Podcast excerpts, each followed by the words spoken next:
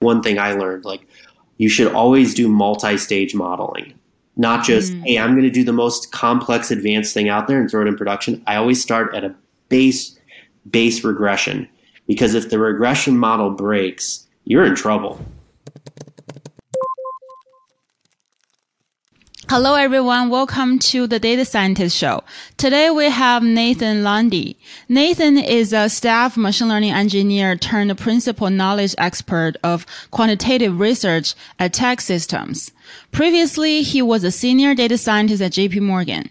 He's on the advisory board of MLOps World. He studied applied science and horse reproduction management in college and later got a master's degree in software engineer from Harvard.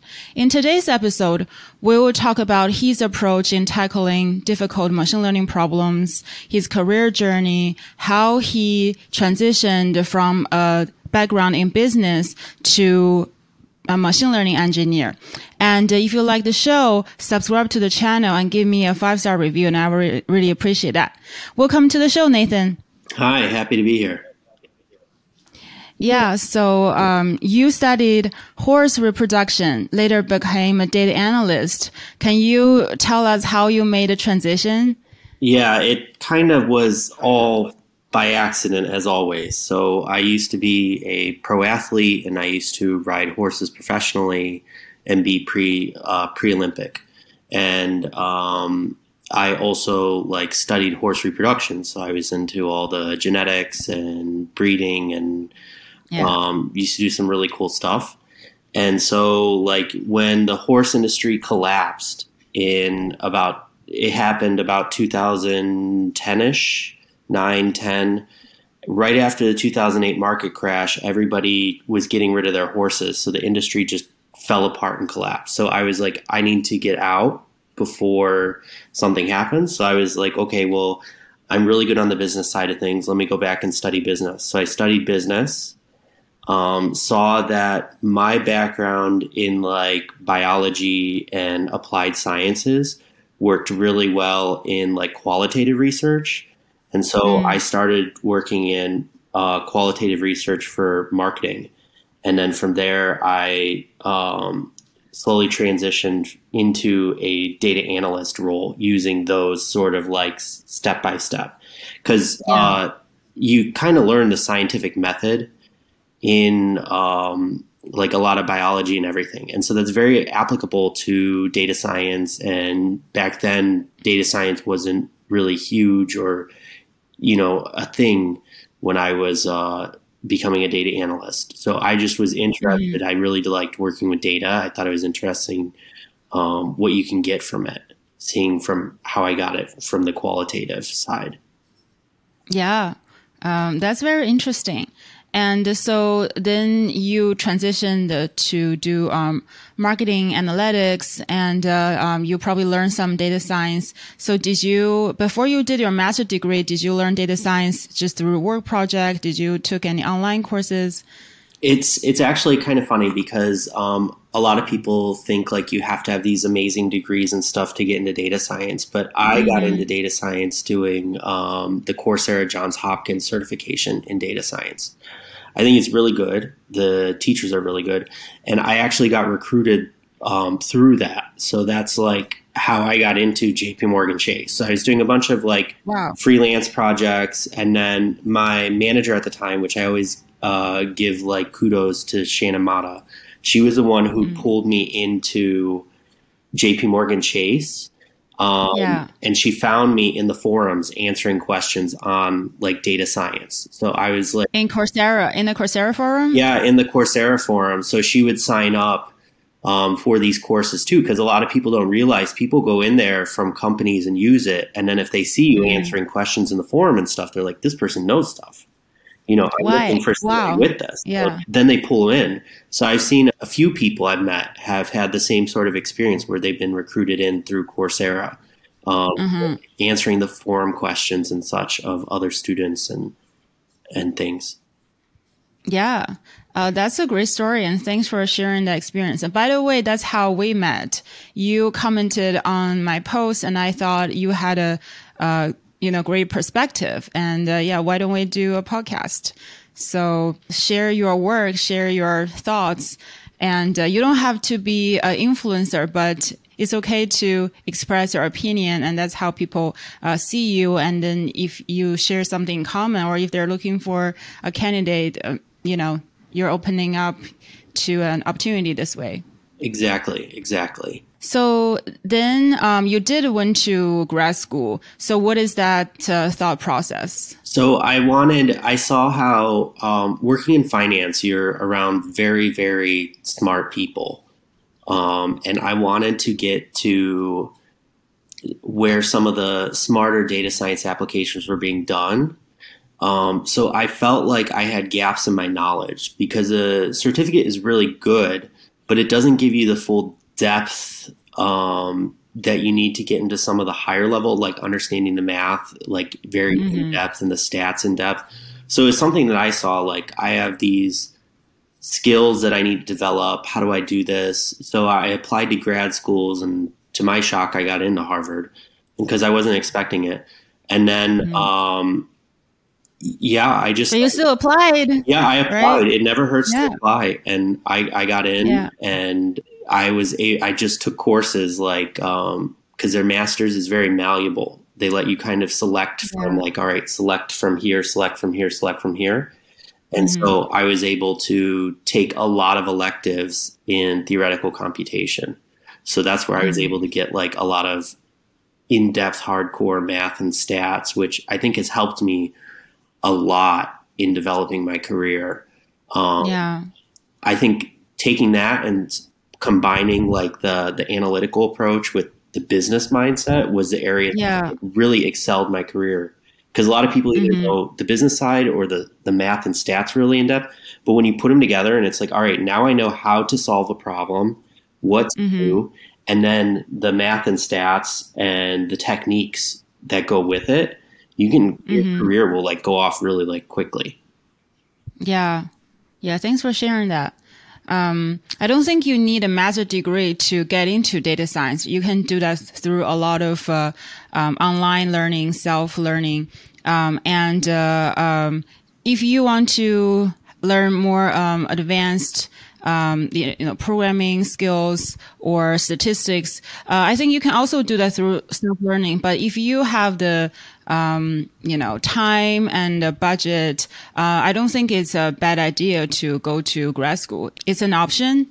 Um, you just need to evaluate whether it's it's uh, fit for your career journey. Exactly, and there's a lot of open source yeah. Uh, stuff out there too, like MIT uh, OCW they have all their mm-hmm. like stats and math like or other things. So it's like if you're on a project and you need to know linear algebra, you can just go in and watch like lectures from MIT and you'll get everything. So um, now let's talk about your job as a machine learning engineer. So what is your day to day like? Yeah, so like my current job, like in quantitative research, is a very interesting day to day because no day is the same. Mm-hmm. Um, but in general, it's a lot of looking at and understanding processes and the data you're in.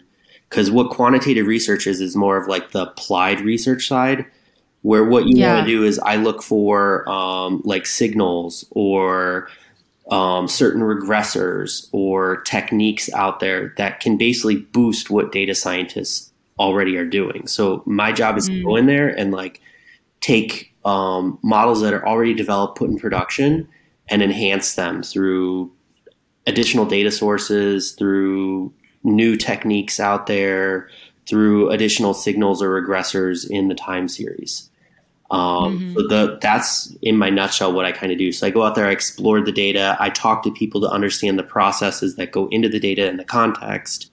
I'll do some causal inference on it to understand the relationships between all the variables out there and our predictor mm-hmm.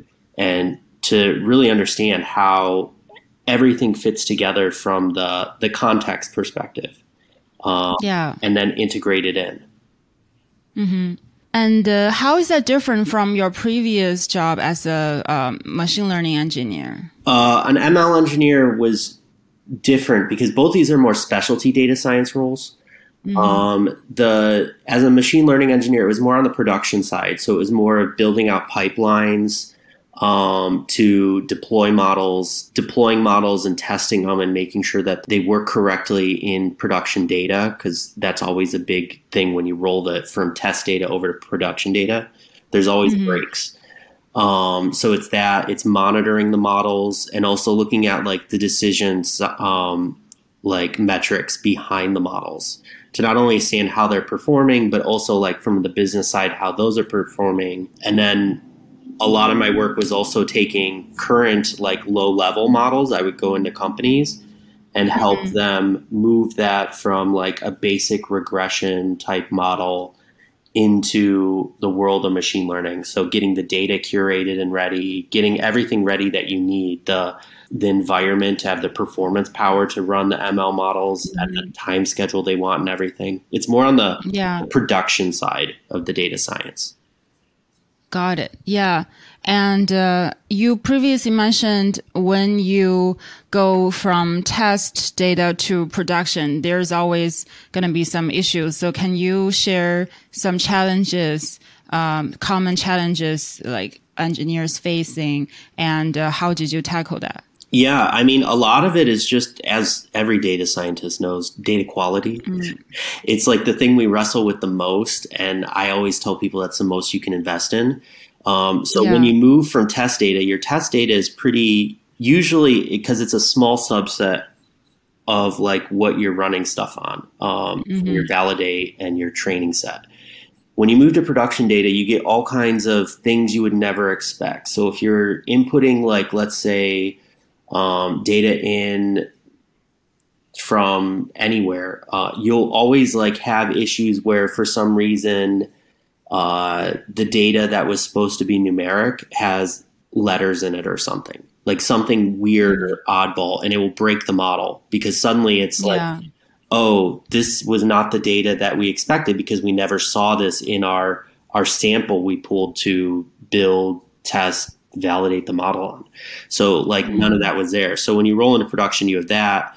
You also have data outages where sometimes it's like, oh, the data is not being collected. Well, the model's not going to run if there's no data to go in it. Or yeah. um, sometimes the environment's down. Like an, um, like if you have like a uh, some sort of like environment. Pro- there's all different sort of things. I like it because you're like basically like the data science doctor in a way. You have to go through diagram, fix it, and like kind of like uh, remedy the situation, but you have to do it like really quickly, like you're in the ER, like you know, because it's production, yeah. so they need the outputs like ASAP usually.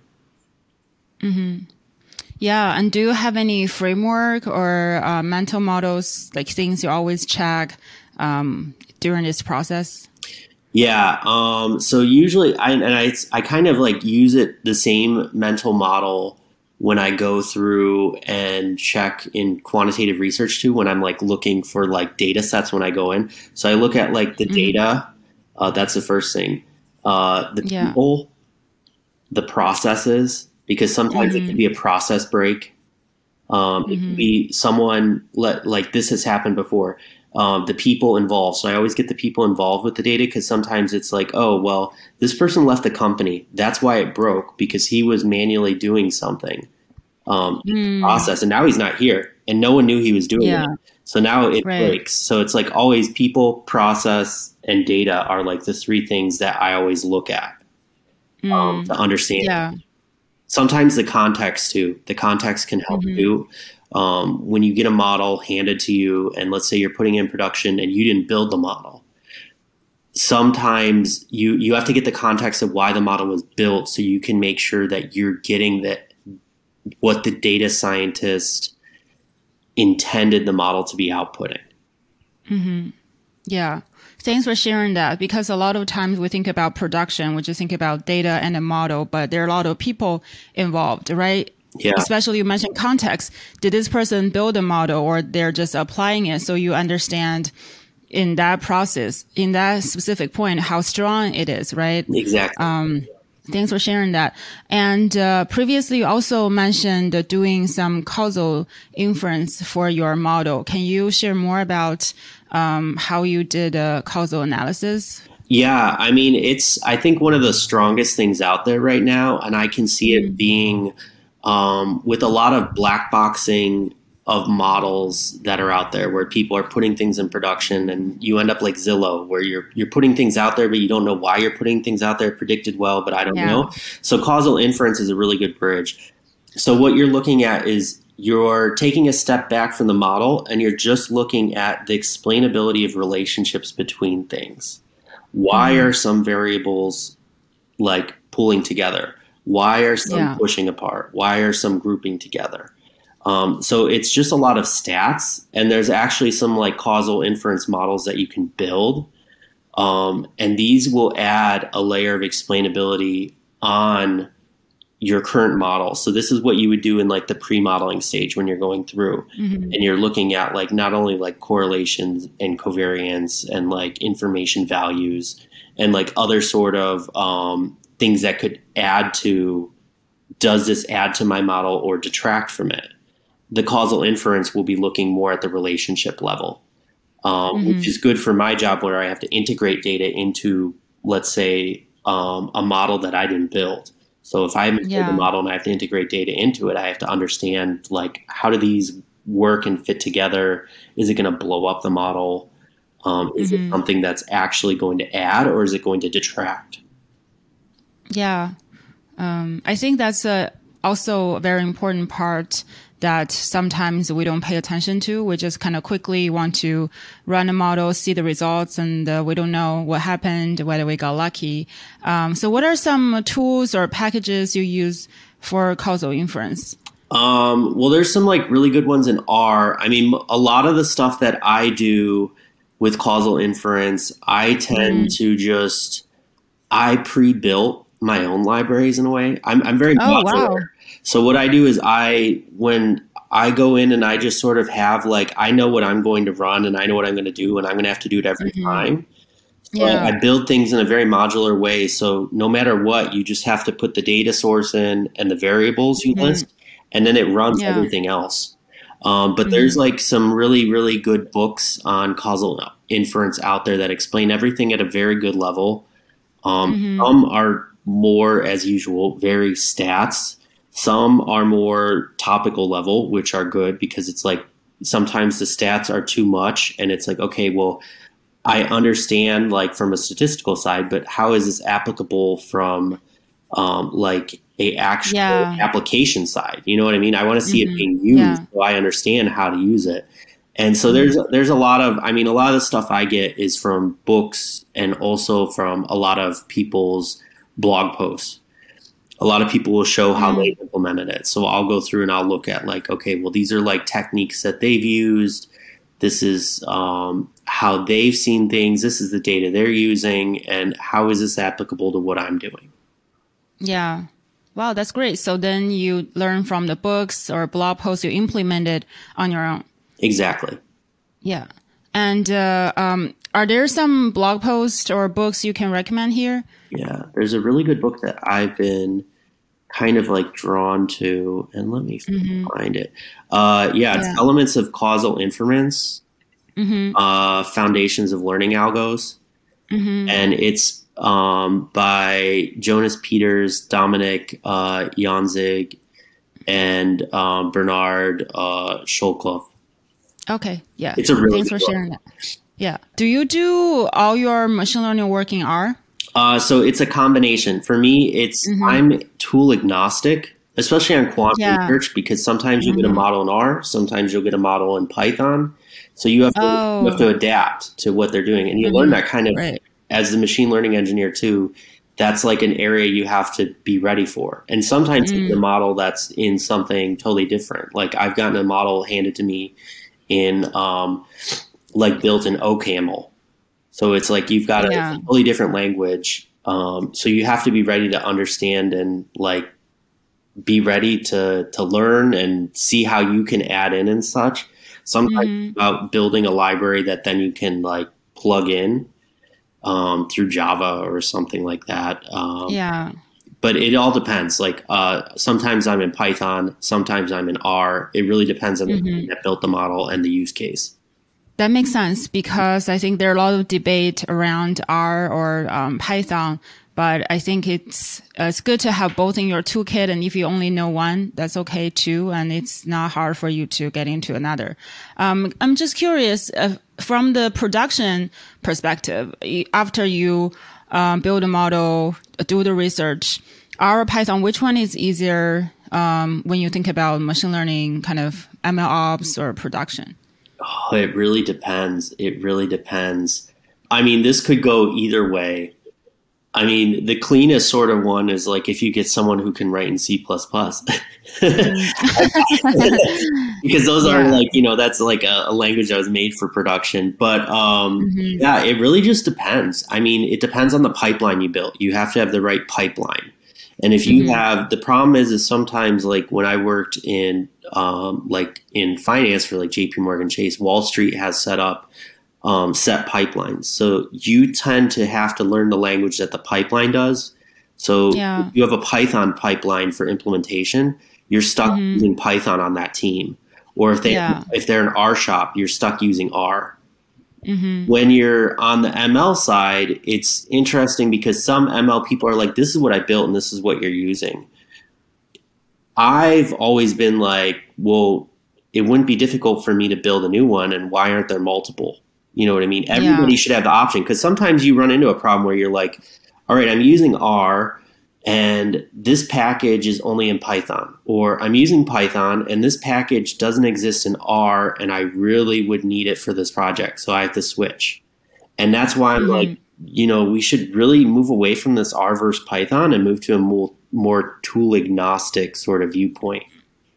Yeah, I'm glad you uh, mentioned that. And uh, so, for folks who are not familiar with R, what are some libraries in R that is better than those in Python or like doesn't exist in Python? For example, I know like time series, yeah, some time series models, right? Blows like, out of the water. R blows yeah. out of the water. Um, mm-hmm. Python.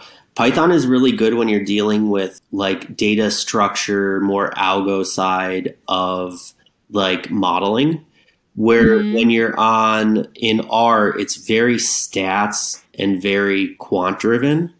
Um, yeah. those are the most people that use it, like biostatisticians and um, quant analysts. Right. So, economists, yeah. yeah, economists use a lot of R. So when you get in there, there's a lot of mm-hmm. econometrics um, that are really good. A lot of like uh, if you're getting into like the pre-modeling, like when you get into like information value and looking at the information in an attribute, there's a lot more libraries in R where Python mm-hmm. I've kind of struggled with some pre-modeling stuff where you have to build it yourself. Um, yeah. Python works a lot, um, tends to work a lot better when you're running into um, a lot of the deep learning area, especially when mm-hmm. you get mm-hmm. into like uh, computer vision and NLP um, mm-hmm. R has some good like uh, libraries, but Python yeah. has a lot of libraries. Yeah, in some some deep learning those uh, domains, CV and LP, I also find uh, it's just easier to use Python, especially uh, you know combined with like PyTorch if that's some tool you use. Um, but yeah, I think people kind of overlook the values in R if you want to do more like deep dives to understand your model causal inference. Um, definitely um, take a look at R packages. So it's uh, very interesting you mentioned the pre-modeled part. I think a lot of times when we do pre-modeled part, we call it the EDA. We, we plot some, uh, uh, you know, bar charts. But I think you mentioned something kind of a, a little bit more technical. You look at the information value, uh, maybe related to kind of uh, information theory. Can you tell us more about that? Yeah. So when I do, so I split because um, when I was like a quant scientist at like J.P. Morgan Chase, like you're mm. there working with other statisticians, so you learn a lot of their techniques. And one of their techniques that I found most beneficial when building models was splitting out the EDA part from yeah. the actual pre-modeling. So the pre-modeling, I go through and I look at the stats. So you're not only looking at like mean, median, mode and stuff. You're looking at like the mm-hmm. deciles. You're looking at your inter interquartile ranges. You're you're looking at what you would normally look in a, a basic stats. But then I go even deeper mm-hmm. and I go into like, okay, what's their weight of evidence, information value um, towards the regressor?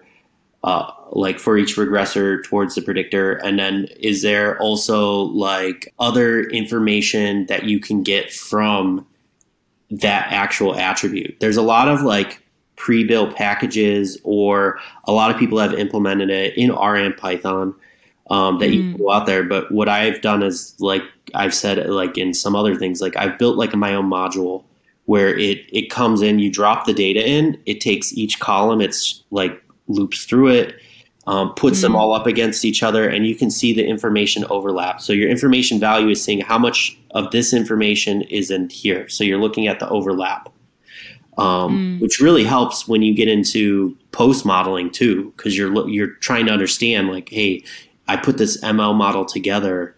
So I combine some traditional techniques that a statistician or uh, traditional quant would use with um, some of the the things that a normal ML person would use um, on mm-hmm. the more progressive side. So that way, it's like I get I do the explainability before and after.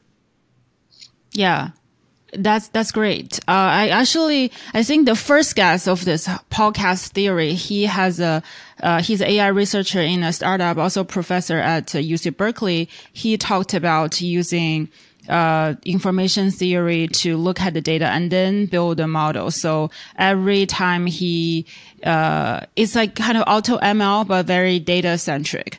Uh, you look at the data and then you decide which, sometimes you do some, uh, decide what uh, features you use, and then you can build a model more efficiently instead of treating every feature uh, equally when you build a model. Exactly, exactly. Information theory is one area, especially after this whole Zillow debacle, um, where yeah. they had their models run out of control. I feel like it's an area that can add a lot to your modeling information uh, theory and also um, like the causal inference side those can boost mm-hmm. your modeling performance so much especially when you're at yeah. that point where you're like i'm stuck i've done everything and i'm still getting this certain performance yeah like how do i boost how do i like not only that explainability so you know especially like working in wall street everything has to go to regulators so the models mm-hmm. that I had to build um, had to be very explainable because if they're not, you can get fined. Um, yeah. So you have to be very thorough in when you're putting something in production. Mm-hmm. I do not yeah. miss 200 page documentations like to do on documentation is so important um, it's very important but 200 page it would like be out of control for regulators. Yeah.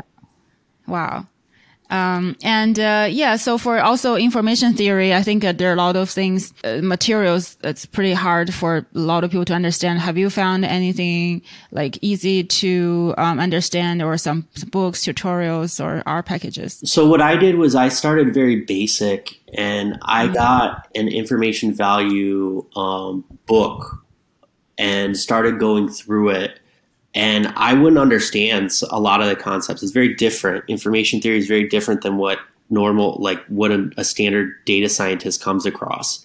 It's very yeah. abstract.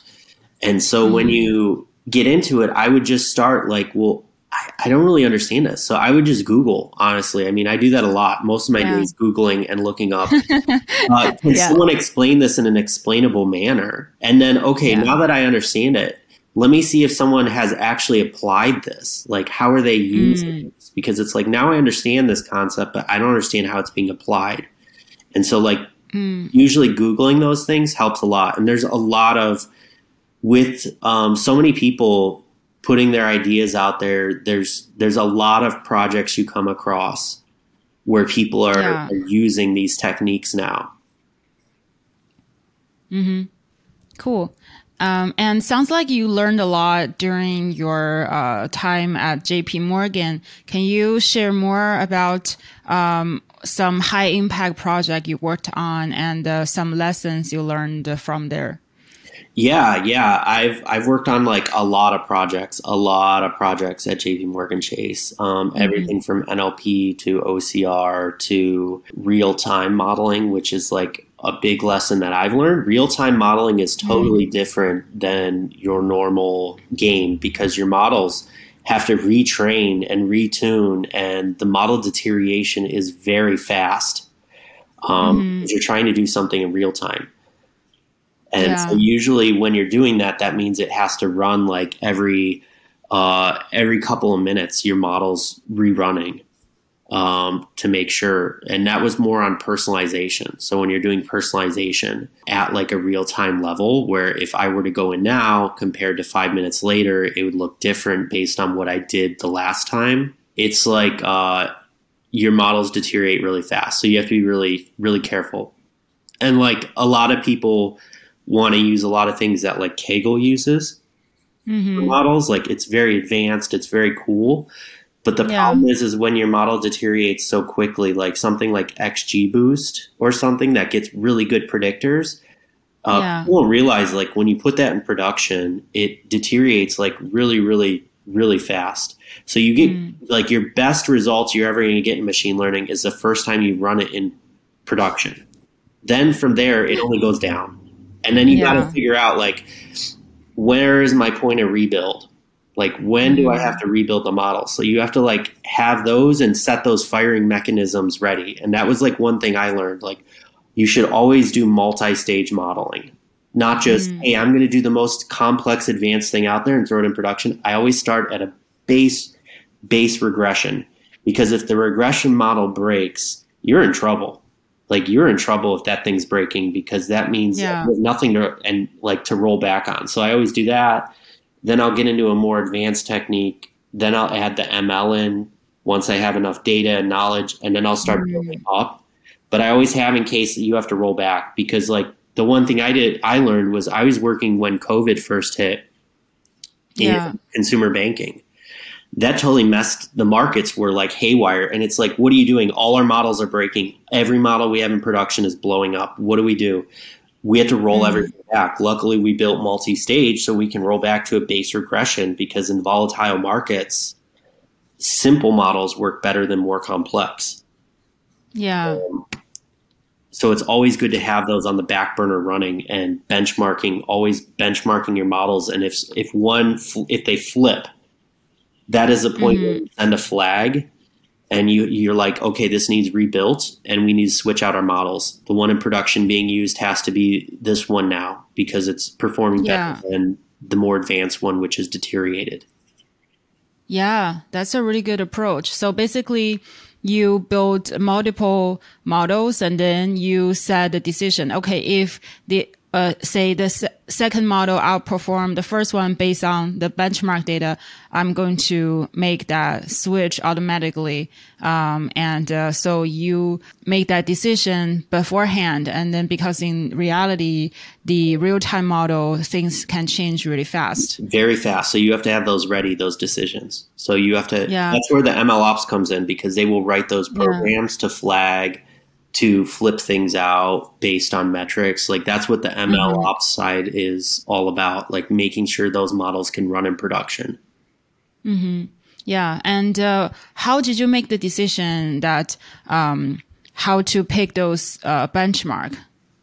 Uh, so the benchmarks really depend on the model that you're doing. They're not only like modeling benchmarks, like you're looking at your basic like um, precision, accuracy, recall, um, mm-hmm. Like I look at a lot of error metrics too. You know, if you're in time series, your WMAP and stuff like that. Um, but when you're going through, a lot of times it's also business, the business side, because you can have a model. Like I think that was one area that Zillow missed. They may have had yeah. modeling metrics saying, yes, we're doing really good, but they forgot you. You don't only have modeling metrics; you have business metrics. So if the mm. business metrics show that, like, hey, my personalization like engine, it's doing great on the performance metrics. It's doing wonderful.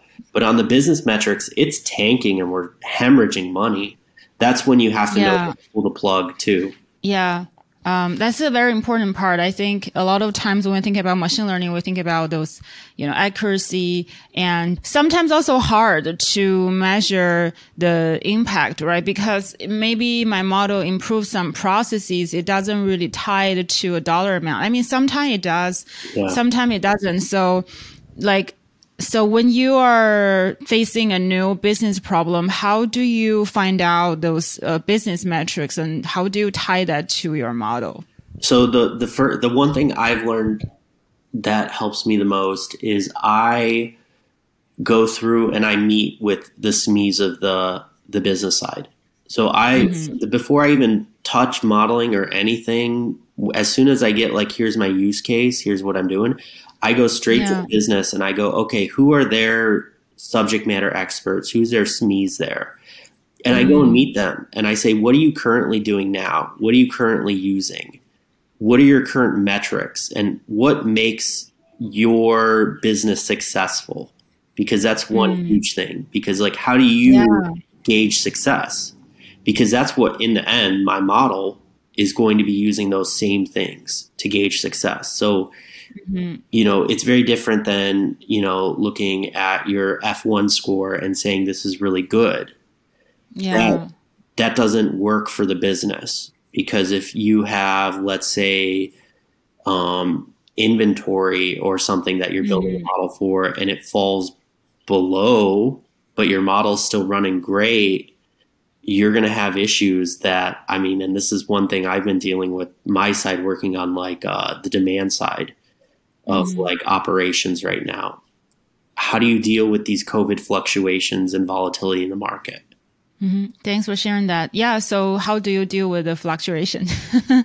I mean, honestly, it's been looking at um, simpler models of things and yeah. doing things on a shorter time scale in time series. So, a lot of the things mm-hmm. I've been doing has been more around um, just like doing simpler sort of modeling than doing like mm-hmm. crazy sort of stuff. So I'm doing more more Markov chain modeling and you know yeah. like, especially like hidden Markov chains have been like really, okay. really helpful in some areas that I've been doing. But mm-hmm. but not only that, doing some things like basic like combining starting with like let's say like a Poisson model or something similar, very simple model, adding that hidden mm-hmm. Markov mm-hmm. chain onto that, boom, you're suddenly at a more advanced model that performs well because it's a classical technique. And then once you feel like, you know, you have enough, like also shortening your windows and horizons you're looking at, because if it's very volatile, you don't want to be predicting off of like a larger, like you're going to be looking at data that's not really like relevant. You want to be looking at like, um, especially like if you're looking at like for retail or something in a season, you want to be looking like very close together. You don't want to be like looking far out because you you can't plan that with COVID. It will be by yeah. the time you order that inventory, it'll be sitting in a container, and then you'll mm-hmm. miss the whole season. That's a great approach. I think adding the complexity, you know, layer by layer is better than I just put everything in a, a deep learning model and then adding more layers, right? Exactly. This way, by building kind of relatively simple model layer by layer, you're adding the complexity and you know exactly what you're doing, right? What is the impact for the outcome of your model? So, um, I know you worked as a, a data science um, kind of consultant, working with different type of industry projects. Can you tell us when you're facing a new project? Um, from the beginning to end to understand the business, data collection? What is your entire uh, machine learning uh, workflow look like? Oh my God. It's it's usually when you first come in, it's understanding what's currently there, what's currently being mm-hmm. used, their current tech stack, their basically current processes, current everything that they're doing. Um, yeah. and that's like usually when you go in because every every company is different. Every company has its own different um, techniques. They have their own sort of modeling styles. Every company will be totally different, um, totally mm-hmm. different tool sets. Um, so everything will be totally different when you come in the door. So the first thing is I survey the land. I always say like before you build a house, you have to survey the land. So I have to like see what's out there. Um, and then the next thing is I, I check all of these things like, okay, well, you have these models out there. Like, how are you building these models? Like, what te- techniques are you using? What decision sciences are you using for like deciding when a model is good, when it's bad? Um, mm. How are you working with the business? Um, some some people work in a I'm going to build it and force the business to use it. Some people are I'm going to first meet with the business, then build the model, and then have them test it. There's very different yeah. working styles of how people model. So it's understanding right. that um, everything they're currently doing, and then from there I go in and I say like, okay, where can I innovate? And I always look at like mm. where are the small wins because the small wins are the areas that you can gain traction and also yeah. um, trust and believability from your stakeholders. You know, you don't want to, if there's like, hey, we want you to move rocks, and there's like a small rock here, like that's mm-hmm. like you know, it has a, a, a, pretty good impact behind it. It will do well for the business. I'm not going to take the boulder and try and roll it up the hill when I can take this rock that's in, like a, a pretty good size and take it up to the top and say, look, I can move rocks. Trust me. Um, yeah. You know, because otherwise you'll like destroy things be, before you even get started. So like working with your client is the number one and being fully transparent. I'm fully transparent yeah. with the client. If I'm saying like, listen, this is blowing up, this isn't working I'm I'm totally upfront with them. This is not working. This mm. this is blowing up. And and certain things are more are harder to get into than other projects. Like I think um, like the the time series projects that I've had um, working more on like demand planning and those sort of sides, retail and such that I'm working in now of like markets, emerging markets and stuff. Those have been easier than going in and diving into fraud uh, mm. When I worked in like risk and fraud and forensics, yeah, that area is much harder because you feel like you're in constant competition every project, not with other data scientists or anything like that, but the people that are trying to break in to steal information and stuff. Because as fast as you're mm. modeling to get ahead, yeah, they're yeah. coming in and they already know what you're doing and they're a step ahead. Mm-hmm. So you're always trying to figure out how can I identify because like when you work in like time series like of retail and, and, and like demand planning you're in the center of the curve that's what you you primarily look at when you're in fraud and risk mm-hmm. you're on the tails of the curve so you're out here yeah. looking at like the extremities where can i find mm-hmm. something that's irregular are these robot like are these bots out there opening bank accounts are yeah. these um, people trying to commit fraud like you're trying to understand that. And some things are like as easy as looking at age. Uh, like, you know, looking at the age variable is a key indicator because, like, you know, how many 104 year olds are opening bank accounts? You know what I mean? Like, there's a lot of basic stuff like that, but also like looking yeah. at your emulators on your phone. Like, uh, like you know, some people will they'll open an emulator. Like, so it's like, how do we detect if this is a, an actual phone or an emulator?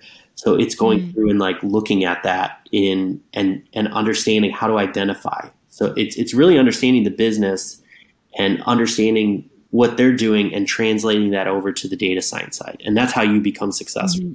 Is mainly listening yeah. to the business. Right.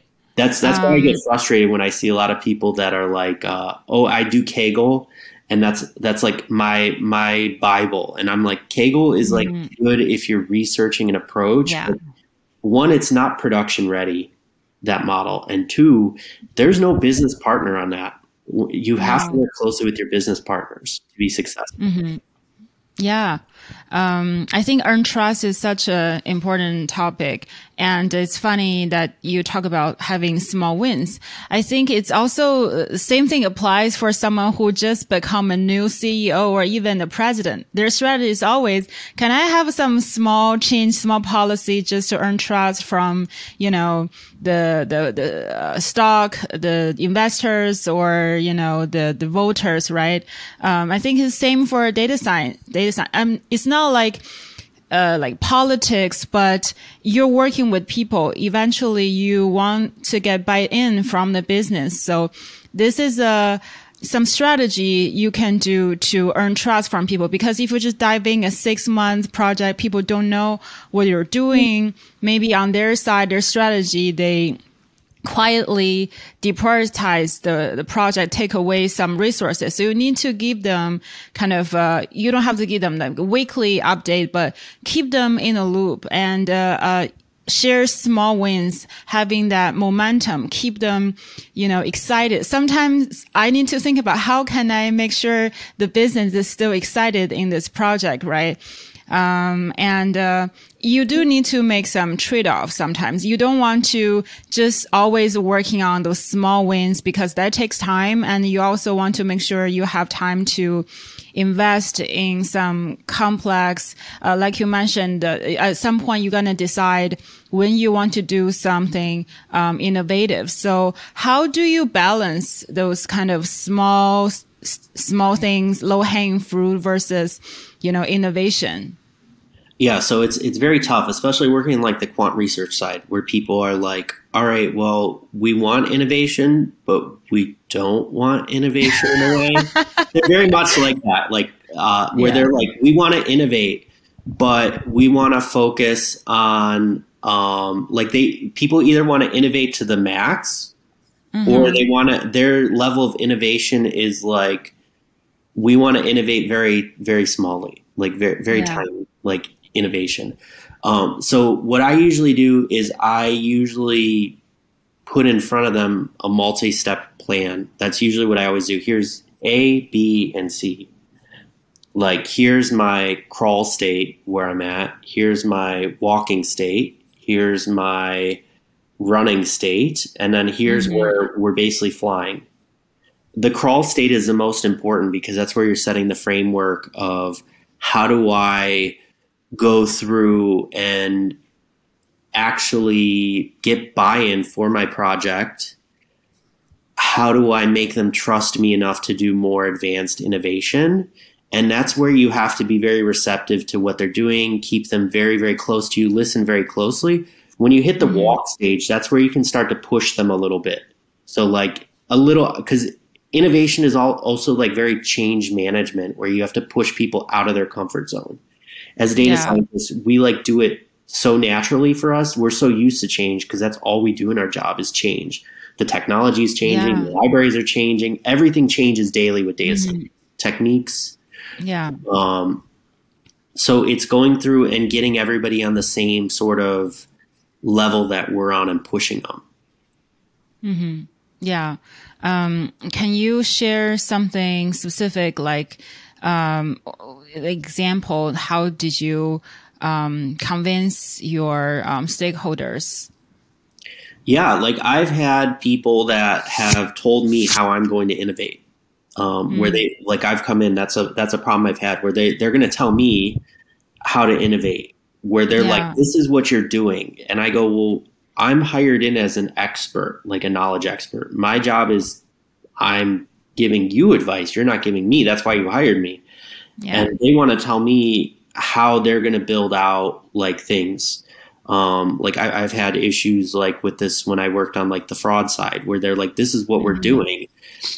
And then it's like, so usually I negotiate with them in the crawl phase. So it's like we're at stage one, crawl.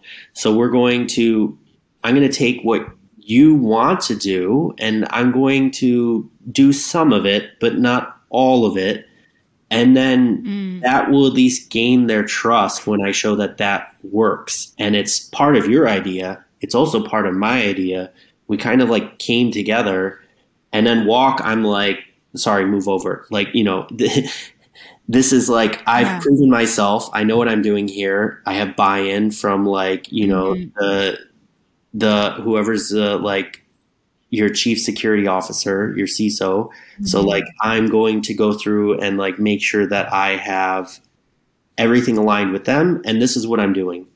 Um, because at the end of the day when you do consulting, you have a lot of people with personal interests on the business side and you have to maintain everybody's personal it's like a, a balancing act between everybody that you meet because you're going to have yeah. a lot of different stakeholders and they're all going to have personal things that they're going to get from your stuff.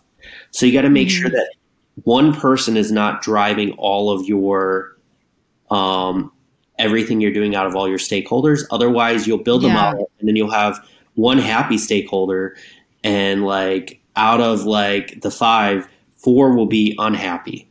So Yeah. you have to make sure that you're getting everybody's opinion on what they want to do, but also Mhm. pushing for that innovation. You have to you have to continually push, educate. I mean, that's a key thing: educating on what things are, putting it in Yeah. simplest terms, um, making everybody feel like they understand data science. Because Mhm. for a lot of people, it's very scary. It, they think of Yeah. like a data scientist as like a hardcore statistician with Mhm. like you know like this they have a lot of businesses have this unicorn perspective of data scientists that don't exist you know what i mean Yeah. not everybody can know everything you know what i mean yeah. so you got to take it down to their level so they understand like listen we're not these mythical creatures we're people just like you with jobs and Yeah. let me explain and break it down so you know like a three-year-old could understand. So everybody understands what you're doing.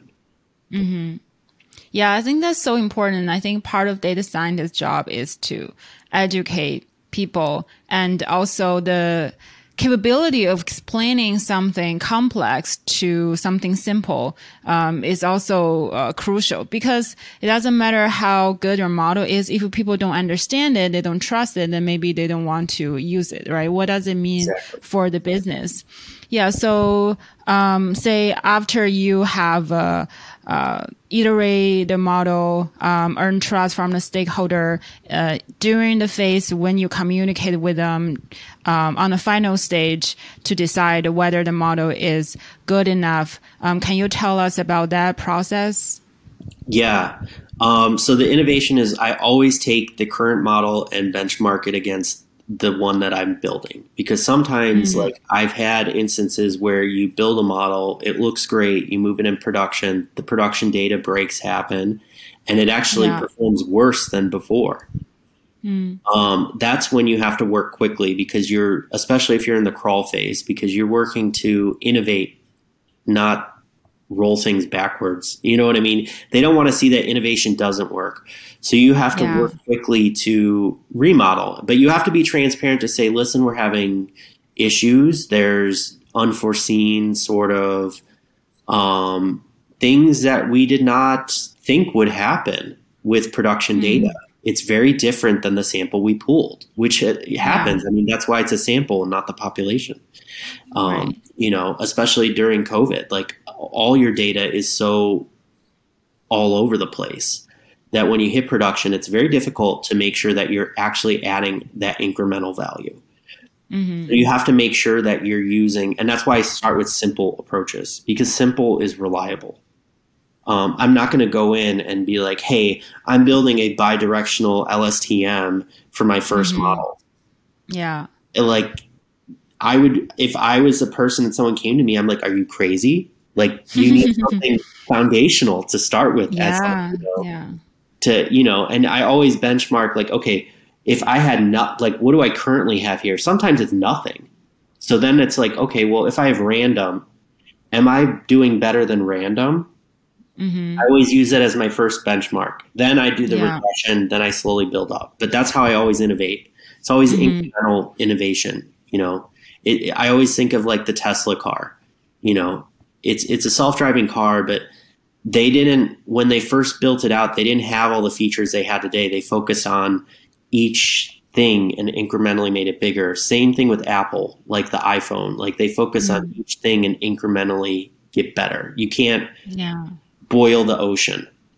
Hmm Yeah, um, that's a, a great framework to build an iterate model. So uh, after the model is built uh, with your benchmark, how do you um, kind of present your work to the uh, business? What are some kind of uh, key points you want to hit when you communicate with the business? So this, yeah. So when you're dealing with the business and dealing with people like I've dealt, where you're like on the phone with like the CISO or the COO of a, a Fortune 500 company, they're not going to care about your, you know, AUC. Like, you know, Yeah. you're not going to go up and be like, "This was my AUC of my model." Like, they're going to be like, what am I looking at? I don't understand this chart. And what is AUC? So you have to Yeah. put things in business terms that they're, so you have to understand the first thing I always like do is understand who you're presenting to. What is their knowledge? Mm. Some people are very technical. You'll go like if you're presenting to like someone who hired you and they're like a they came from a stats background or something. I've I've had that where they're going to dive very technical. They'll want to see Mm. that AUC, but most Yeah. like 85% of the time you're not going to see that you're going to see someone who wants to see like more the business metric side so you say like okay our current model performs at this here's now side by side like here's our model we just built so now it's like okay we can see like let's say we're looking in marketing and we're okay the conversion rate that improved this improved mm. revenue improved this improved anything that you can attach to the model that like of those business metrics like from here to here to show it went and mm-hmm. increased even if it's like a little bit is a huge win. Because sometimes a little bit when it's like oh this may not seem like a lot when it goes and it like goes out longer over a season or something it adds up and compiles Yeah. Uh, that's a great approach. So the thing is, when you just build a model, you don't have that launched in production. So how do you know you have that impact um, on like revenue? Do you just run a kind of simulation, a scenario? there are a lot of like I've done some scenario based, but a lot of times what I'll do is I'll back test. So I'll run my model on historical data and show how their current model run Mm. ran at that time, and then show my model how it runs. It's a little difficult when you're in the fraud space because historical data is like you're already too late. You're you're too late. Like hmm today should be tomorrow because you're trying to get ahead of like fraudsters. So when you're in that space, you want to make sure that you're actually like as close as you can. So usually I'll actually set aside a sample of current production data um, and run it on that. So I'll like even like while I'm building the model on today, I'll be ready to tr- like test the model on tomorrow and pull a subset of that as like a different. Um, but in a lot of retail and demand planning and other things areas um, of forecasting, it's a lot of back testing. So it's taking your data and shifting it backwards and seeing how it performs. And in COVID, it's become like very small your window. So you've been like moved your window Mhm. and your your horizon is a lot smaller. So it's it's taking it and looking at things on a smaller sort of time scale and comparing, like usually season over season, um, of things to understand because you know every right now it's like you know if you go to order something on the retail side and let's say I'm ordering for winter, I mean honestly winter's still sitting out there for a lot of companies. So it's like Mhm. you're going to see this influx of product in the in summer of winter jackets. Thanks for sharing that. And uh, so, for your previous uh, machine learning projects, what are th- the big ch- biggest challenge you have faced? Uh, the biggest challenge is is obvi- it's always the data. Always the data is the biggest challenge. So not only like the the structure of the data, the quality of the data, um, and like also the amount of the data. A lot of times, um, people want to do machine learning on like the head of a pin, and it's like you you don't have enough data to learn. Like you know what I mean? yeah. it's not going to do well. And then they're like, Mm. well, I just saw it's like a silver bullet. Um, so like that's always a challenge. The other challenge is like always um, with any stakeholders, it's always going to be um, politics with understanding motives for things. Like why are people Mm. doing this? Why do they need it? What's the context and motives behind things? Um, that's always a huge, huge issue another issue that I always run into with um, like machine learning type models is the deterioration. Um, Mm. because you have to figure out when are you going to rebuild because your model is going to have a certain learning rate, and eventually that learning rate is going to be like null next to nothing. Yeah. Um, and that's what people need to understand. Machine learning isn't we built this model and we're done. It's we built this model and now we have to prepare to rebuild a model to replace it, either better Mm. or the same, but with different components. But it's it's some way you have to keep innovating. Otherwise, your models will just not perform well. You know? Yeah. Yeah. So I think one that's one of the mistakes sometimes people make. They think it's just a one-time thing and then deliver it, and then sometimes the uh, if engineers take over, uh, you don't communicate with them, and if they see this not working, it get abandoned. And exactly. uh, you, you know, if you don't follow up, all the time you spend you know it becomes a waste of your uh, resources and then it become useless for the business so it's very important to think about the continuation of this uh, machine learning model. And it doesn't have to be the data scientist doing all the work, right? Like you mentioned, set up the, the processes, um, documents and uh, identify the, the point of failure. So you have uh, remedies. Um, so yeah, that's, uh, I'm glad you mentioned that. And what are some other mistakes people make in kind of the machine learning cycle?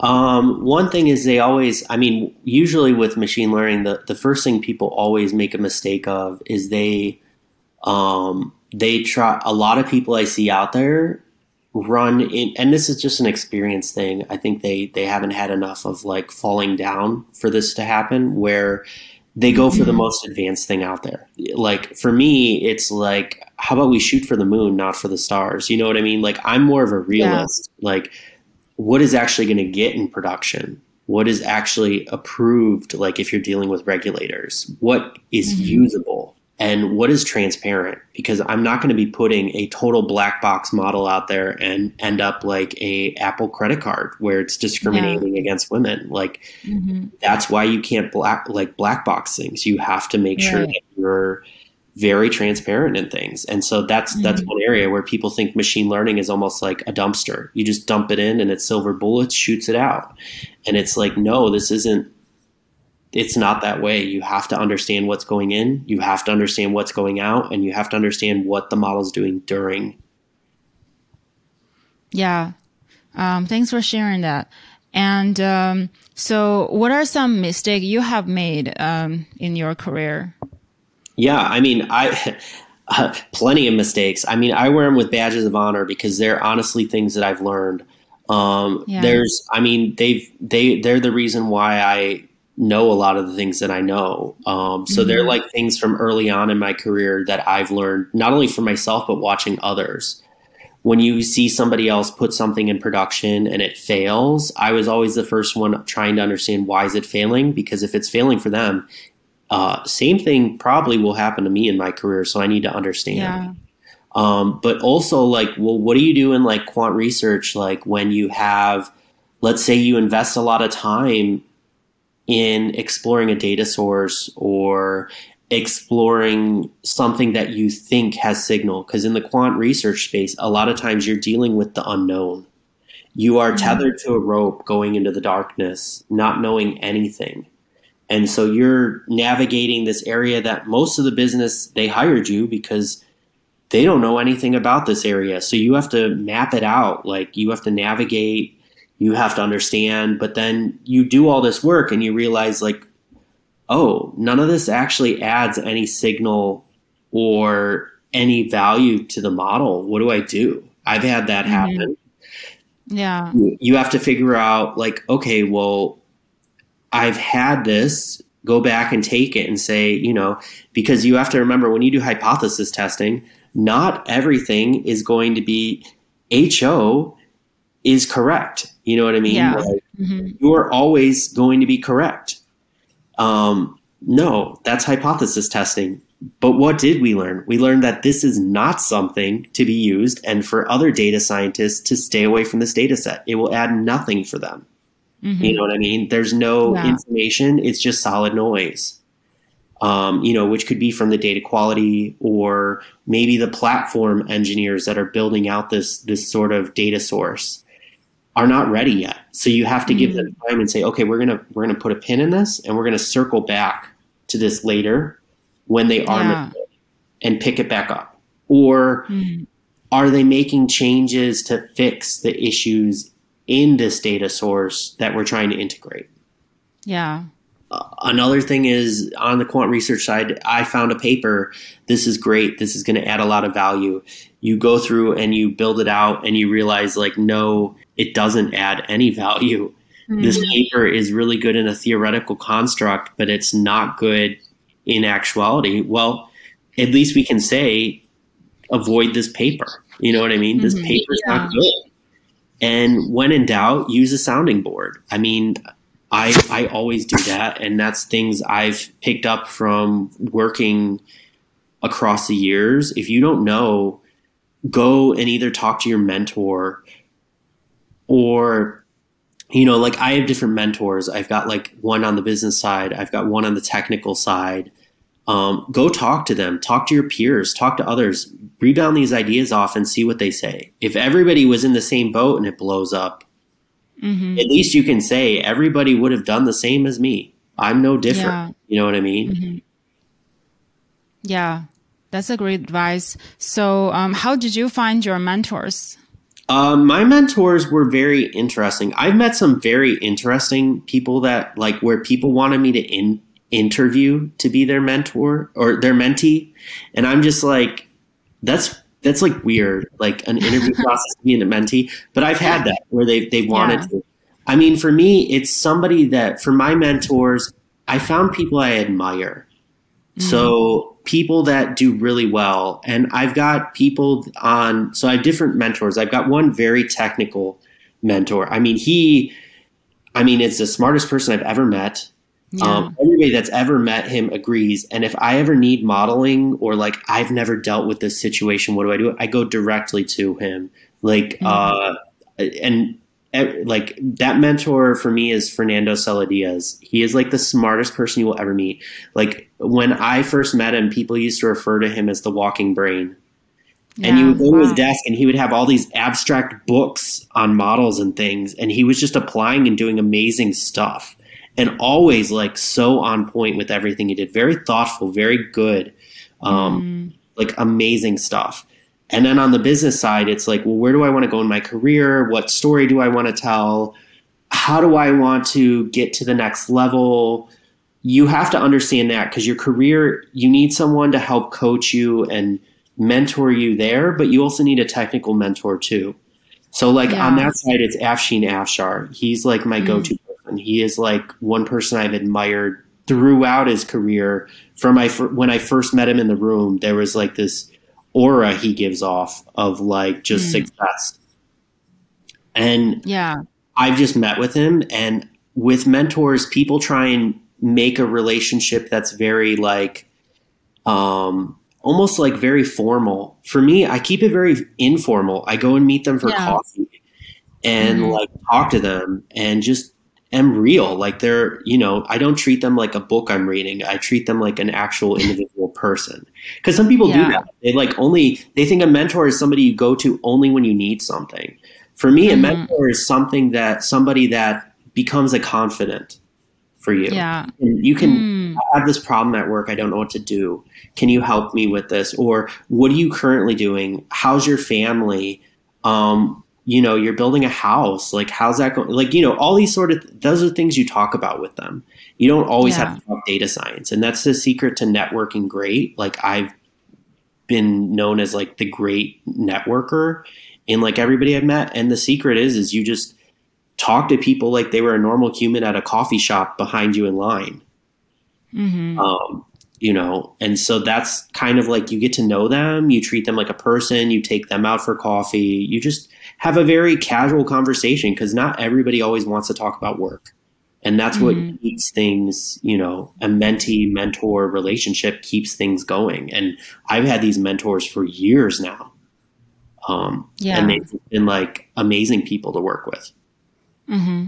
Yeah, um, that's awesome. I think it's important to have both a technical mentor and mentor on the business side. So uh, definitely want to um, ask more about uh, those mentors' impact. And one thing uh, reminds me that some a lot of times people ask me, like, can I mentor them? Um, I just don't have the capacity. And then there's something I always recommend and my friend use. It's uh, uh, service is a company called Sharpest Mind. So they have uh, they mentor you through taking you through um, data science projects. So build something on GitHub together with them, and it's free. Uh, you don't get to you don't pay them until uh, you find a job. I think you give them a small percentage, and uh, uh, I will link the company in the uh, show notes, um, just as a side recommendation. So yeah, to um, circle back on the tech mentor Fernando. I'm very curious. This uh, working brain. What are something that you learned from him that you can share with us? Oh my God. The things I have learned from Fernando is crazy. And everybody, if anybody's watching this and they know Fernando, they know that Fernando's desk is like the coolest. For for me, it's like going to the toy store as a data scientist. You get all these books and you're like, "What is this?" He's like, "Well, I'm using this genomic medical process for something in time series." And you're like, "Who would even think of this? Like this is amazing. Like out of the box earthquake simulations for like, mm-hmm. you know, detecting volatility. All kinds of crazy stuff." And it's mm-hmm. like the best form of crazy cuz he's so technical and one of the things that I used to love is we used to do this thing where we would do like paired programming where he'd sit down and because I wanted to learn. So I would I would sit at his desk and um, he would st- do, do all this crazy stats and math like on like his pencil was literally smoking on a, a, large piece of paper. And he was like, okay, we need to build this. So go up here. And he would just guide me like, hey, go up here mm-hmm. and here's what we're going to do. There's this function. A lot of people don't know about it. Use this. Okay. Uh, and I would be coding and he would be kind of driving, um, like telling me where to go. And wow. I would just be sitting there going. And I, I learned so much from doing that from him. Um, mm-hmm. And also, he'd let me work on like side. I've always had side projects at companies, mm-hmm. like when I've been like um, working, not in consulting, but at, like when I've been in a, like a full time capacity, sort of like you know full time employee of a company. I've always gone out and found projects I can learn from outside of my daily mm-hmm. work because those usually are where you can learn and add those into the work you're currently doing. And Fernando is one of those people, and I just met him and was like, I just have to like like meet this person and hang out with this person and he's he's always really funny too um, he, he's just like a really great person he knows a lot of great like just modeling techniques that are just crazy crazy like things you would never think of it's just made a lot of difference because i i put these bookmarks in like and I have these like Fernando resources of like things, and it's like a little folder I've had, and I just yeah. sometimes, and I do come back to a project where I'm like, oh my god, Fernando was doing this. I mm-hmm. could use the same technique, and this would like add so much value. And it's a lot of Fernando's stuff. I, I and that's where I learned was the small incremental stuff he would do. So mm-hmm. it'd be like a really cool thing. It'd be a very small feature you add in, but it would make such a difference. Wow. Can you share some specific examples? There was this other book, and it was life changing on how mm. you think of things. Um, so it was more of modeling from the behavioral um, perspective. So let's mm. say you have a current product and you want to see how a similar product could substitute in. It's really good for like substitutional analysis. So, like if you're looking at a competitor or another product that's similar, you'll be able to use this um, like technique to go through and actually build out these sort of like uh, models. And the models were like, I was like, oh, this is like really good, and I'll be able to possibly use this down the road, but I don't know when. Mm-hmm. And yeah. I've actually like used that, and I actually felt uh, like met one of my clients was just she is she was like another very very smart person, um, probably the, the best person I've client I've ever worked with. Um, and she moved on to another company, but she's like still a legend. Um, like Jessica Guo, she's she's like amazing, and she used to use this in like traffic optimization of transportation and other things. And um, yeah, like I thought I would never use that book at all. And then I met her and she's used it before, that same book. And I was like, oh, you've read this book too. Oh my gosh. And then working on a market substitution project, it was like amazing. Like you know, Yeah. That's where you can use uh, this sort of um, stuff. I'm blanking on the technique right now. I don't know why, because it's like I was Mhm. just talking about this yesterday to somebody. Yeah, Um, that's okay. It'll come back to me. Yeah. Thanks for sharing that. Uh, we will find the book and then link in the notes. So for on the business side, uh, this business mentor, um, Afshin, can you tell us what are some lessons you learned from him? Yeah, a- I mean, Afshin is just like a book of knowledge and lessons. I mean, he Mhm. was originally a doctor. Yeah. Uh, so he was a, an, um, a neuroscientist, flipped to data science. So he is just like he worked at Goldman Sachs as, and he was like really high up, and then he went to J.P. Morgan Chase where he was the chief data science officer for um, Consumer Investment Bank, and um, a lot of people were. Um, when I first met Afshin, it was in a room um, of we were talking about data science tooling in the firm, and he was just like very well spoken, very well put together, very knowledgeable. And so I just reached out to him. It was like, hey, can I just have like 15 minutes of your time? I just want to like talk.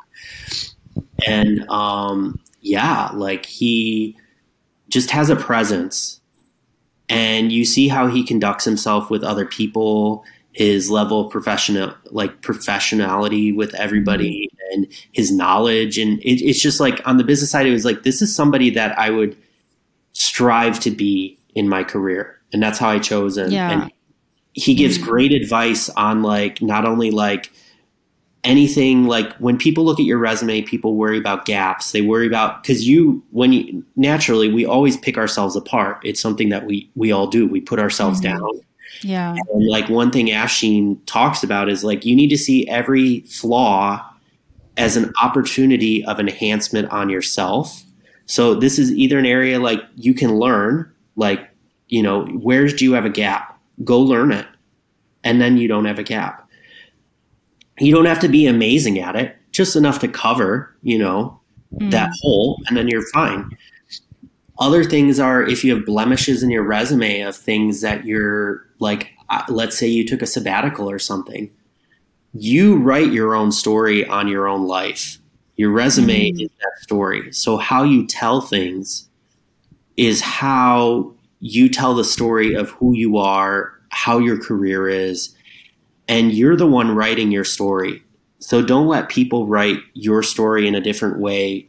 Always correct them and tell them, no, this is what actually is because Yeah. you're the one that went through it, not other people. So even if you think it's a blemish on your resume, it couldn't. It could just be a hidden diamond and you, you dust it off. And underneath the dust is actually something that propels your career.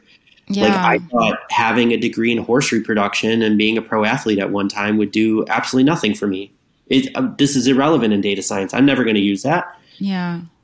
honestly, every time I submit my resume, out of everything on there, that is the first thing anybody ever brings up. hmm I saw your resume, and even I just had to talk to you about this. Yeah. Like, not even you know the Harvard degree, any anything like that. It was all just the the how do we like understand what is this horse reproduction you did? Like, you were Yeah. a pro athlete. Like, what is Mhm. this? Like, what's going Yeah. on? And you work in data science and those are the best like i feel like those are the best things that you may think are like those aren't important remove that from your resume but those are the Mhm. things that set you apart from other people because you got to understand when you let's say apply for a job nowadays the data science market is so competitive there's easily like 400 people with the same resume that looks identical to yours how do you set Mhm. yourself apart is like the huge thing and those blemishes afshin taught me are like those are your like diamonds, rubies, and sapphires on your resume. Those are like the things people look for when they're mining resumes because those are the things that say like this person has different experience. You know, people don't want to hire the same person as them. They want to hire someone different. You know what I mean? So that's like where people look for those. Like what is different? What is something that you've done on your resume that sets you apart that is different from what they do and such. Yeah. Thanks for sharing that.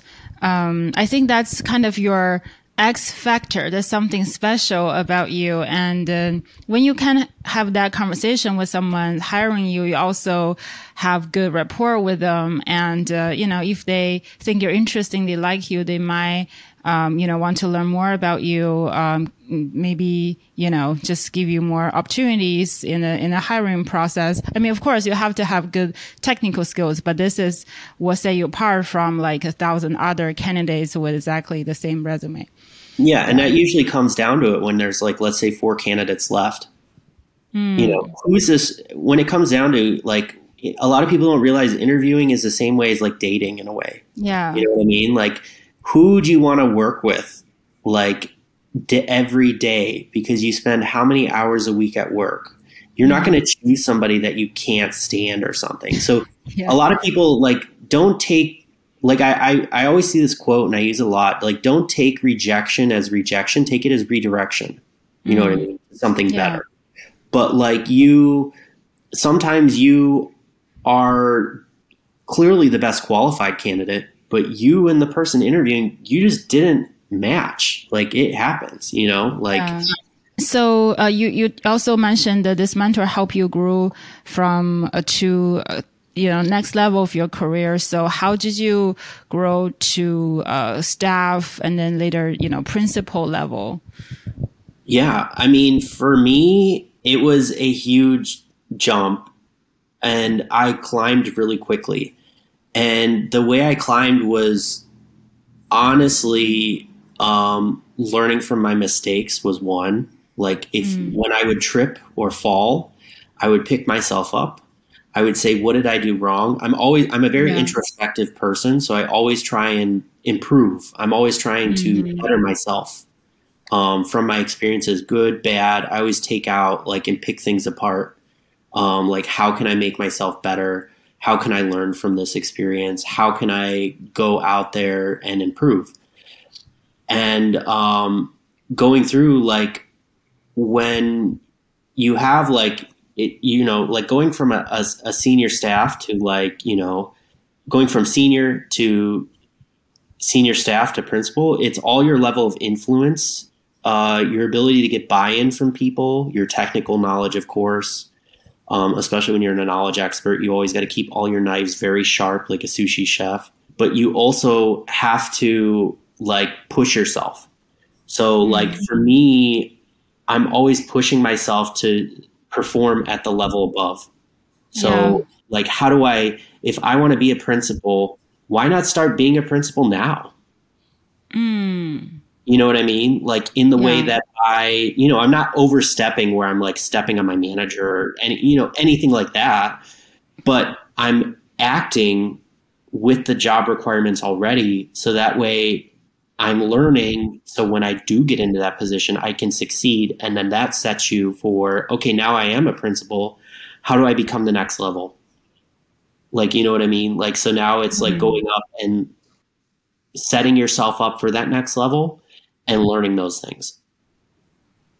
Yeah, that's a great mindset. And also, in my promotion processes, I know people also evaluate you, say uh, you are a, you know, a junior level, you want to go to the next level. People want to see whether you are already performing at the next level. So that's how you grow. And also, um, I know some other great data scientists, when they're at a certain level, they will set higher standard for themselves at the next level, right? Even if you just join the company, you might not get promoted to a senior or, you know, staff immediately, but you can ask your manager, what is the requirement? What is expected for the next level?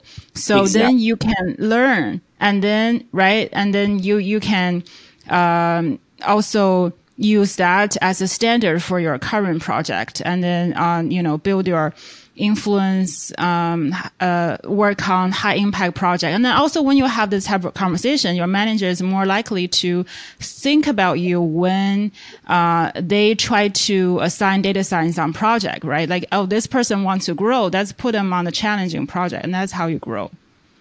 Yeah. And that, that's one thing i have to say i love about TEKSystems. it's very different where Wall Street is very rigid in how things work, where mm-hmm. consulting is very like fluid in a way. Like you go in a meeting like uh, like for career and stuff, and they're like, "Well, what do you want to do?" We have all these mm. like clients, we have all these domains, we have all these positions available. Are you ready to be a principal? If so, like we can prep you and get you ready. Like, what do you want to do though? You know what I mean? Like, mm-hmm. do you mm-hmm. want to stay yeah. go in a management track? Do you want to go in a technical track? Like that's there's different tracks out there, and you can crisscross it. You know, no one has the same career. It's just yeah. where do you want to go and how do you get there? Mm. And that's like yeah. the standards you have to set where you just like, okay, what do I need to get, like for me, what do I need to get to the next level?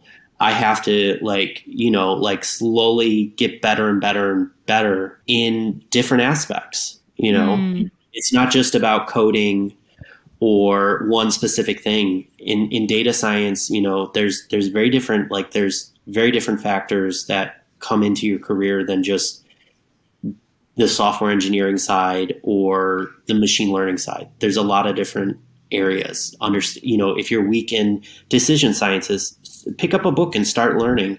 Mm-hmm. I mean, there's a lot of different decision theories out there, and like people are like, "Well, how did you learn?"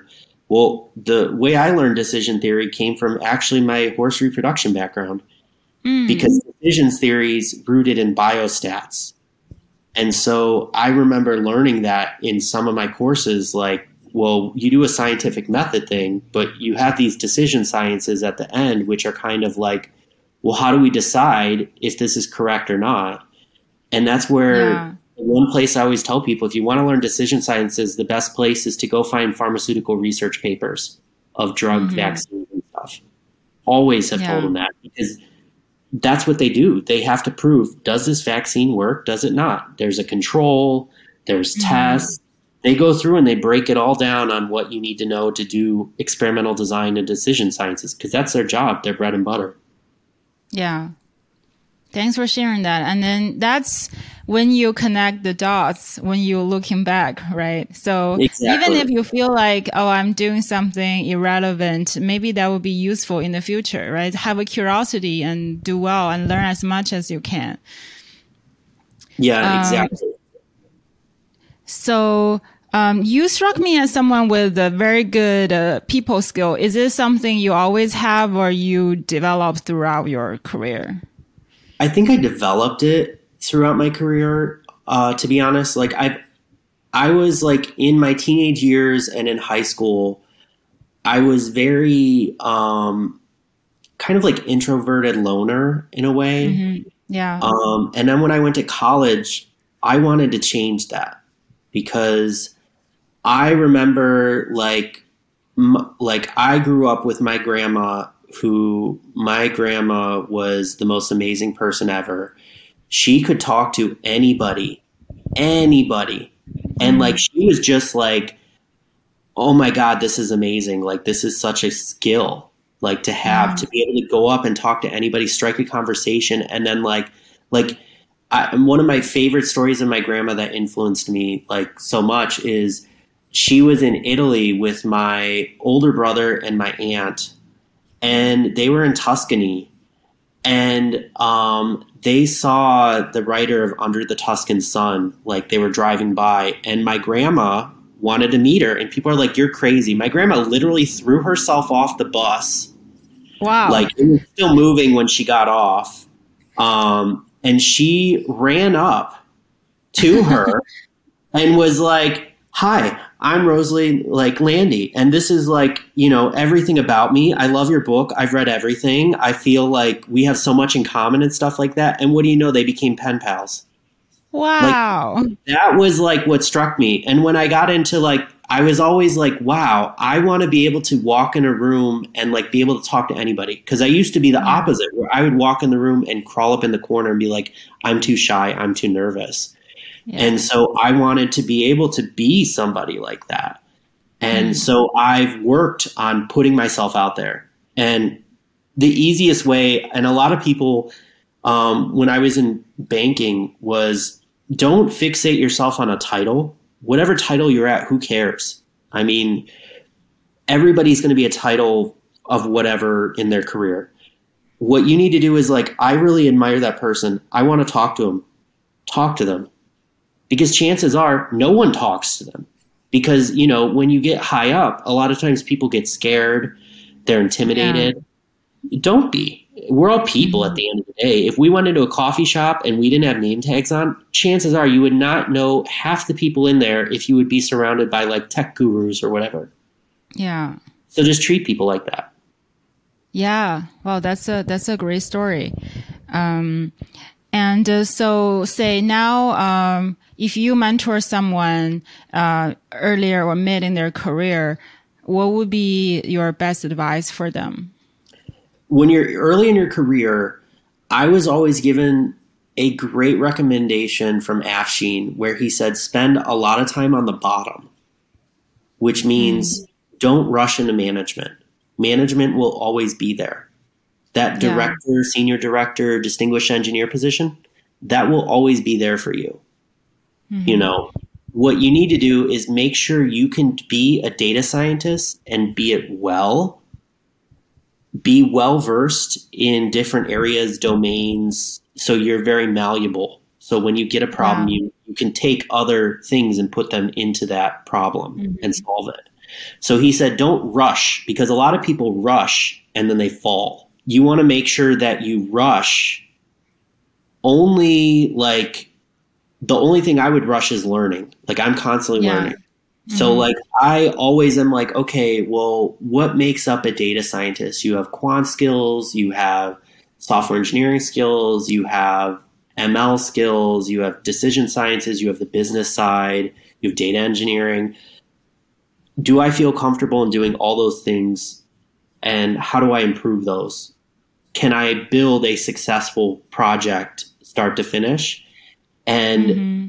slowly start getting yourself ready like, okay, now I'm comfortable enough to start looking at my career where I want to become a senior. What do I have to do to become a senior? I've had two, three positions as a regular, I'm obviously ready, well ready to start climbing. And if you put enough time at the bottom, you're eventually going to hit that influx point where you're just going to go boom and shoot up. And like that's what happened to me because I've yeah. had, I understand what happens on the ground floor.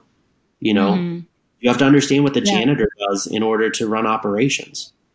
Yeah, that's a, that's a great piece of advice um, because growth is not linear and, uh, and also. Yeah the level, how much knowledge you have is not like a, you know, just linearly correlated to the title you have and be, sometimes you need to be patient. I think also going back to, I think under the LinkedIn post, uh, uh, I wrote, we talk about sometimes data scientists feel frustrated. They got hired into the wrong role and they want to do machine learning, but hire into a role that uh, requires uh, business intelligence or data engineering, and people are frustrated. And also, sometimes recruiter are kind of confused of those roles. They don't know what the team are actually looking for. So, for uh, folks are in a role that they don't feel they're doing exciting things. Um, what what's your advice for them?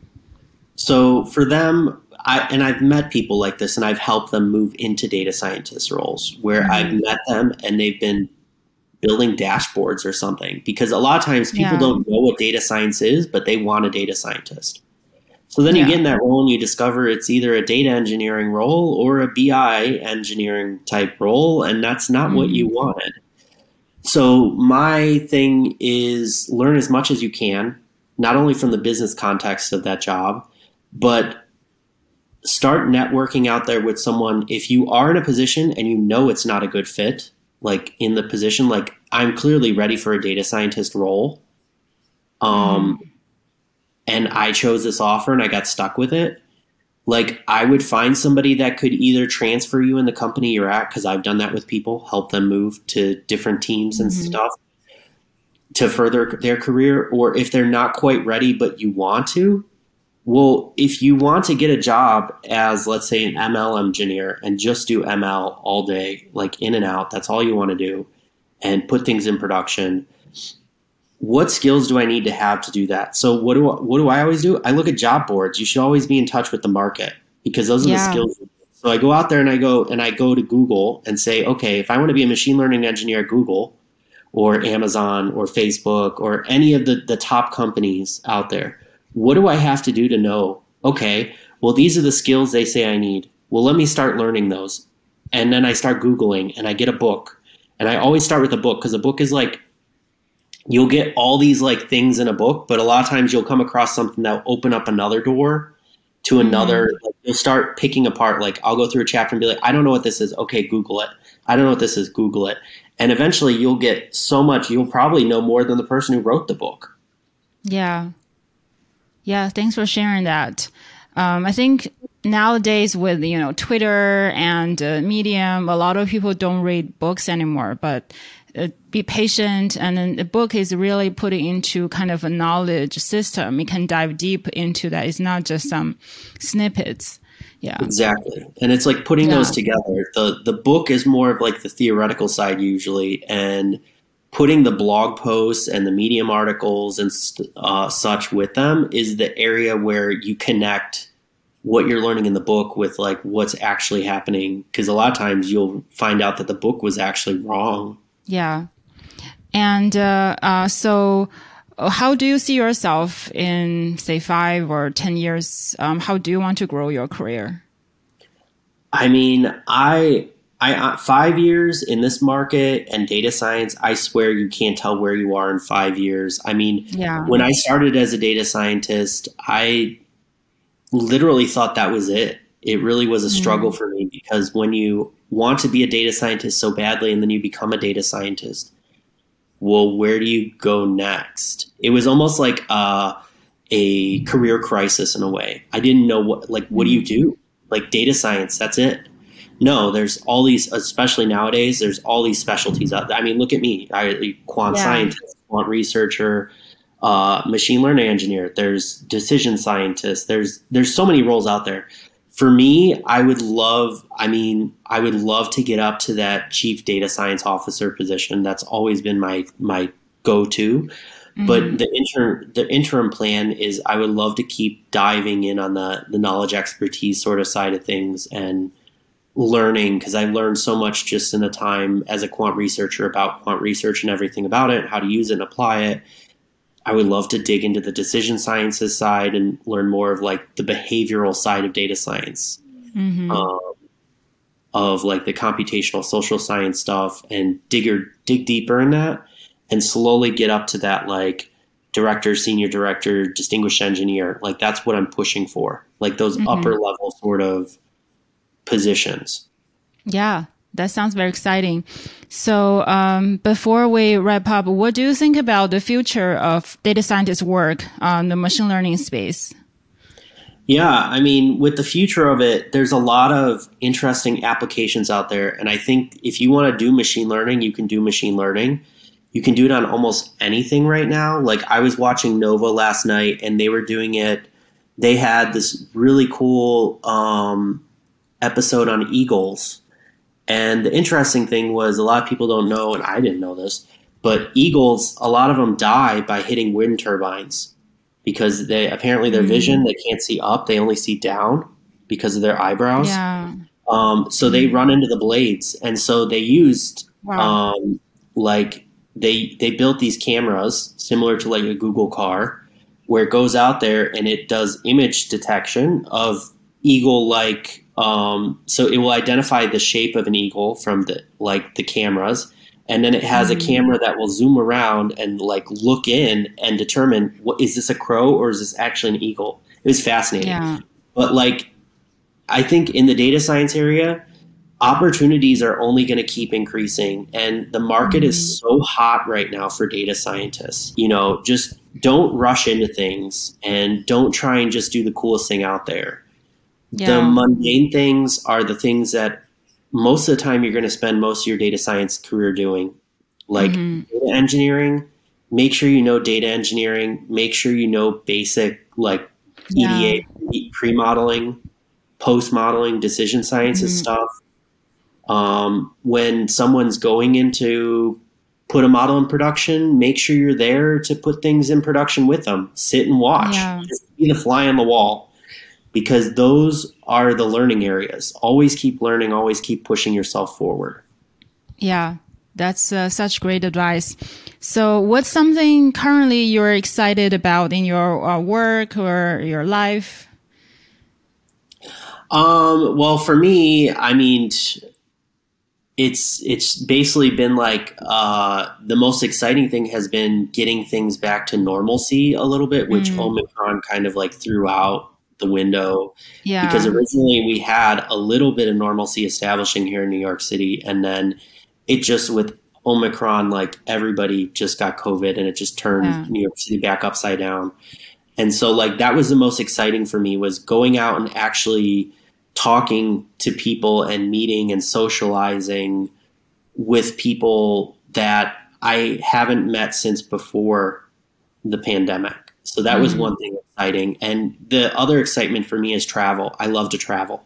And so it was getting back out there to potentially have that and travel mm. and start going around and seeing things again. Because that's like one of the most exciting things for me is going and putting yourself in someone else's culture and digesting it and sitting back and understanding how people interact, what they do. For me, that's the most fascinating thing.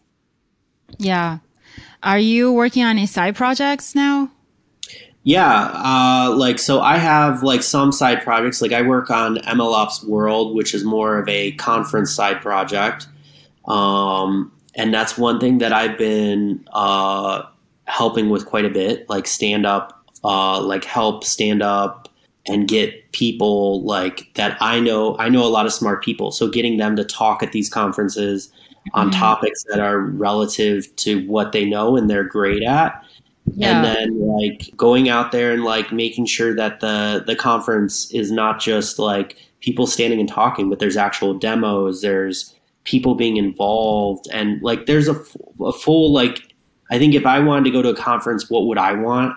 And that's like kind of what I just don't want big name speakers. I want to be able to interact. Right. I want to be able to see demos and understand and not mm-hmm. only explore like different vendors out there of new products I may have never heard of that could potentially be used down the road, but also like techniques, seeing like someone PhD research that they've done and seeing yeah. it work you know, there in front of you is like a big thing than reading a paper.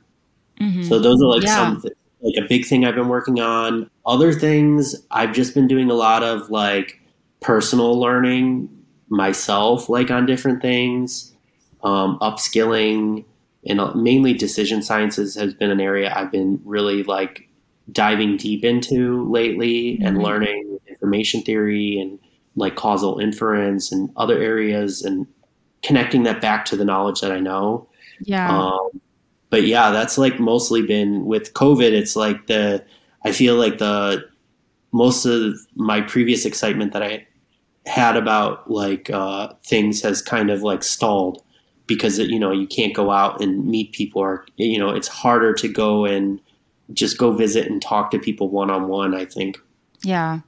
Like I can't um, go to the desk anymore and like sit down and pair program with them like that just doesn't work anymore. Yeah. Um, well, I hope we can all, you know, travel internationally soon. And also the things you learn is very exciting. I think when you combine all those statistical, um, kind of uh, uh, knowledge, like causal inference, decision science with machine learning and ML engineering, you're gonna have a, like a superpower. I think that would, you know, put you on the red track of becoming a chief data officer someday. Yeah, I hope so. I hope so. Yeah. Um, so yeah, for people who are interested in the conference, um, you help organize. Um, where can I find it? And also for people who want to like reach out to you, um, keep up with your learning, um, um, where can I find you? Yeah, so I'm on LinkedIn. You can search and find me on LinkedIn. I, I usually add everybody unless you look like a robot and you've got one friend and have a really weird picture. Yeah, because there's a lot of those out there. But yeah. usually I connect with everybody. If you're a student, if you're anybody, find me on LinkedIn. Yeah. Um, you know, Nathaniel G. Landi. You can usually identify me by my picture.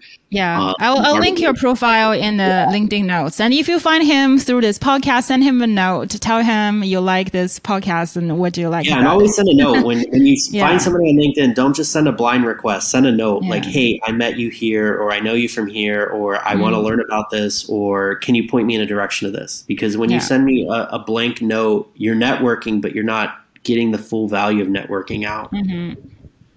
Uh, for MLOps, uh, the best ways you can you can look up and find MLOps world, like some of the the stuff not only online, but you can also find it um, on LinkedIn. There's some, and like the the person who runs it, he's an amazing guy in Toronto. Um, David Scharbach, like you can you can reach out to him on LinkedIn too. He's like really he's very passionate about not only having speakers um, but like also having people participate and like just learning a lot more. He, he's a great guy. He's he's put a lot of work into these. Yeah, sounds great. Thanks for sharing that. And uh, I really enjoyed this conversation. I learned so much. I'm gonna go back and re-listen. And uh, um, yeah, thank you so much for joining me on the show. Yeah, no problem. Anytime. Thanks for having me.